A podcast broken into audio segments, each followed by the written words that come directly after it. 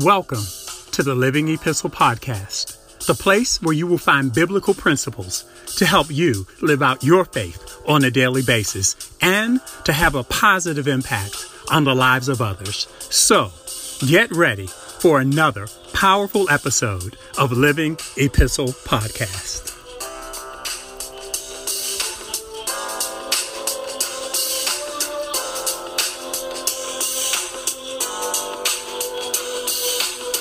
Hello, my name is Tony Miles, and welcome to this week's episode of Living Epistle Podcast.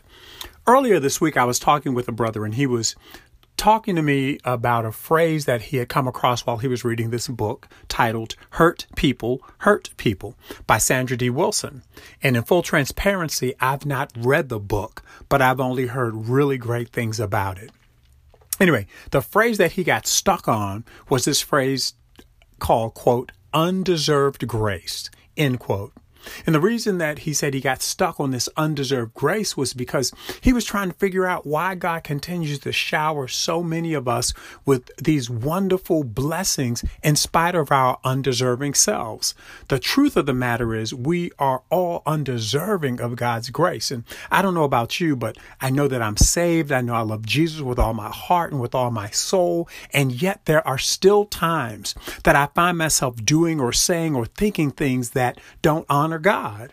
And so in those moments, in those instances, I can clearly see, and they clearly show that I'm still a work in progress. And I don't use that as an excuse. That's a fact that I'm a work still in progress. And so let's just get one thing settled right from the jump.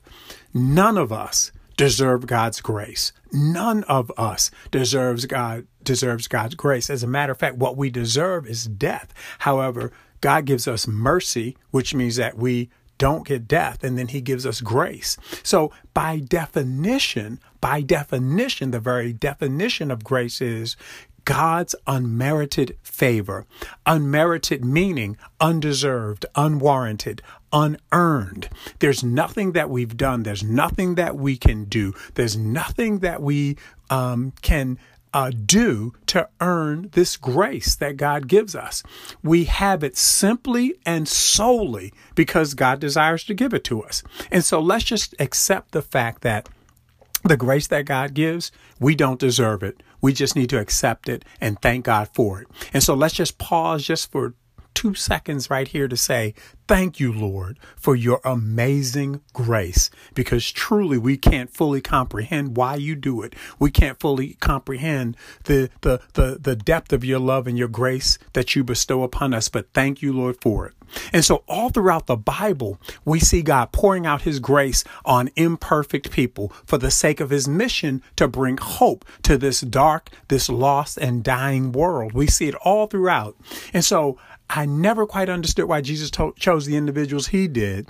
And as a matter of fact, Jesus didn't call the popular. He didn't call the rich. He didn't call the successful. He didn't call the rulers or the leaders to his ministry. But instead, he chose the poor. He chose the broken. He chose the imperfect people to fulfill his plan for humanity in the earth.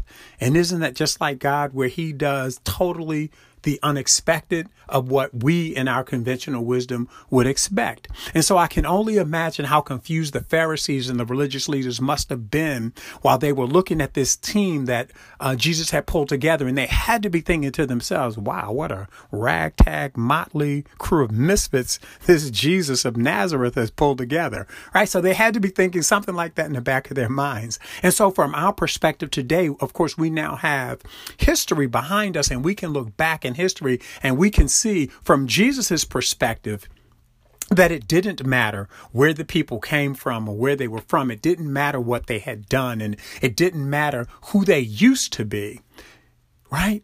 We see from Scripture, and we see all throughout the Bible, that God can use anybody with their brokenness, with their imperfections, no matter how broken, no matter how imperfect, to accomplish his will. Okay. I know you don't believe me. So let's just take a quick look back down memory lane at some people in the Bible that we know that were broken, that were imperfect, that God used for his glory from the Old Testament. Here's some Old Testament imperfect soldiers that God used. Abraham. Abraham was old. Abraham and Sarah, as a matter of fact, they were well beyond childbearing years, and yet God blessed them with a child, the son of promise. Without Abraham, none of us would be here today because he, again, was that first one of promise that God had promised that he would be the father of many nations. And from him, the seed of Abraham, all the nations of the world would be blessed. And so, again, Abraham, he was old. Joseph, not Mary and Joseph, but Joseph, Jacob's son, Jacob, who had 12 sons. And Joseph was one of the 12 sons, of which are the 12 tribes of Israel. But Joseph, he was abused by his brothers. Some might even say he was bullied. For sure, we know that he was beaten. We know that he was going to be killed, and he was thrown into a pit. But the brother at the last minute decided, hey, let's not kill him. Let's sell him into slavery. Boy, you talk about rough. That was rough. How about Moses? Moses, one of the greatest leaders, and to this day, obviously, we're still talking about him. One of the greatest leaders in history. But Moses stuttered. He had a speech impediment, and yet God used him. Rahab. Rahab would, by anybody's definition, totally be disqualified.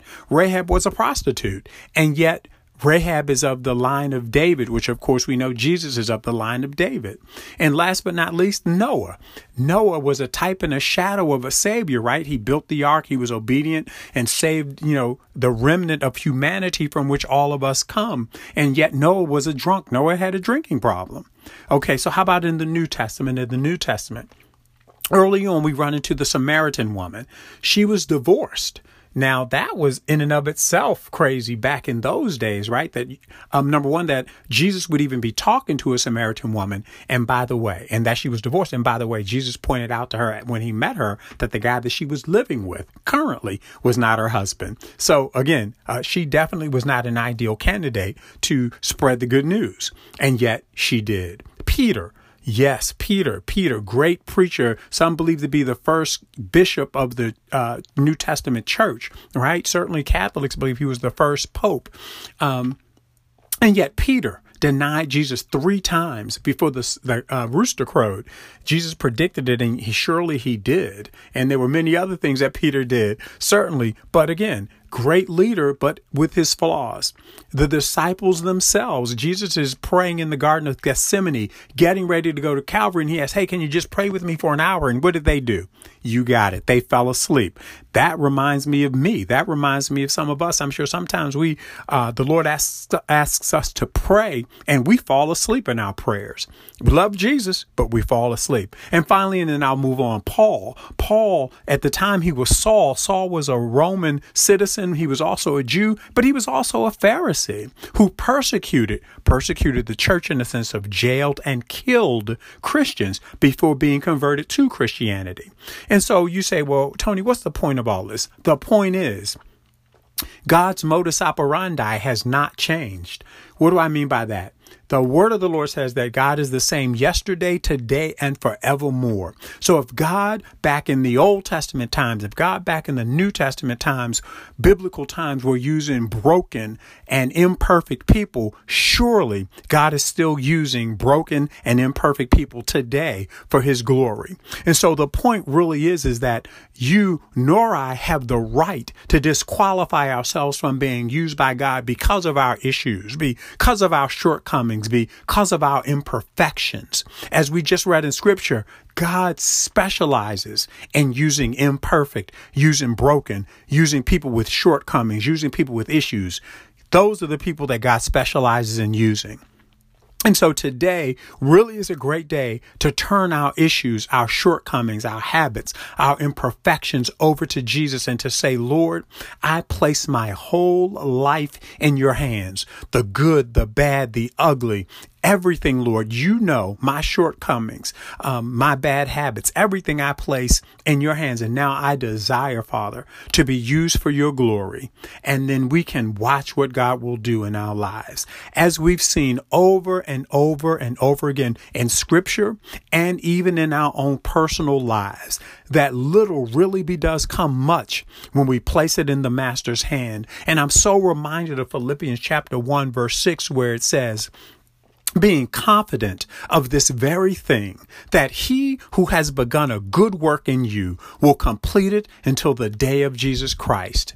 And so here's what I would say. In terms of worthiness, that in and of our own strength, no, we are not worthy, but by God's grace, we are worthy. And so if you ever feel like you aren't worthy enough to be used by God, yeah, accept that. And then say, but God, and but by the blood of Jesus, right? Just remember by God's grace that we're covered under the blood of Jesus. And so as a result of the grace that God extended to us through his son, Jesus Christ, Jesus used a bunch of flawed people to share hope to a flawed and imperfect world. In God, we find renewal. In God, we find healing. In God, we find purpose. In God, we find wholeness. And Jesus didn't call those who were equipped, as we pointed out. He didn't call the religious leaders. He didn't call the rich or the wealthy or the political elite. But what he did do is he equipped those whom he called.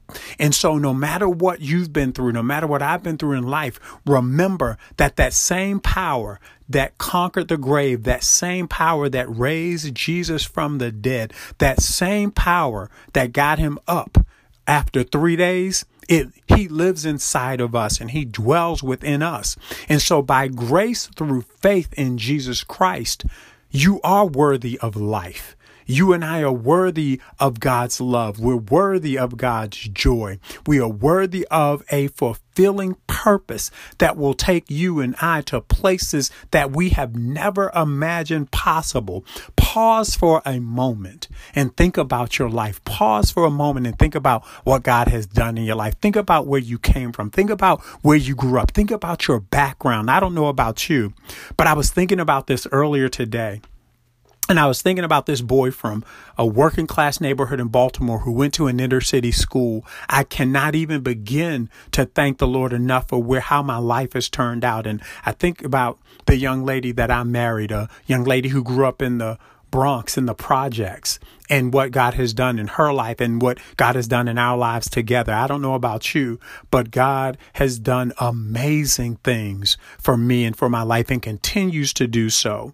And so it reminded me of Ephesians chapter 3, verses 20 through 21. When we talk about fulfilling purposes and fulfilling things and taking us places that we can't even begin to imagine possible. Ephesians chapter 3, verses 20 through 21 read this way. Now to him who is able to do exceedingly abundantly above all that you could ask or think, according to the power that works in us, to him be glory in the church by Christ Jesus to all generations forever and ever. Amen. And so remember, family, just remember by God's grace that we are worthy of his love. We're worthy of his protection. We're worthy of his joy. We're worthy of purpose and knowing who we are. But more importantly, we know whose we are, and we can live this life with confidence, knowing that he who has begun a good work in us is faithful to complete it until the day Jesus Christ comes. So remember, family, preach the gospel at all times, and when necessary, use words. This is Tony Miles. Thanks for listening. Now go and be a living epistle. Join us again next week for another episode of Living Epistle Podcast. Music for Living Epistle Podcast is provided by Audionautics.com.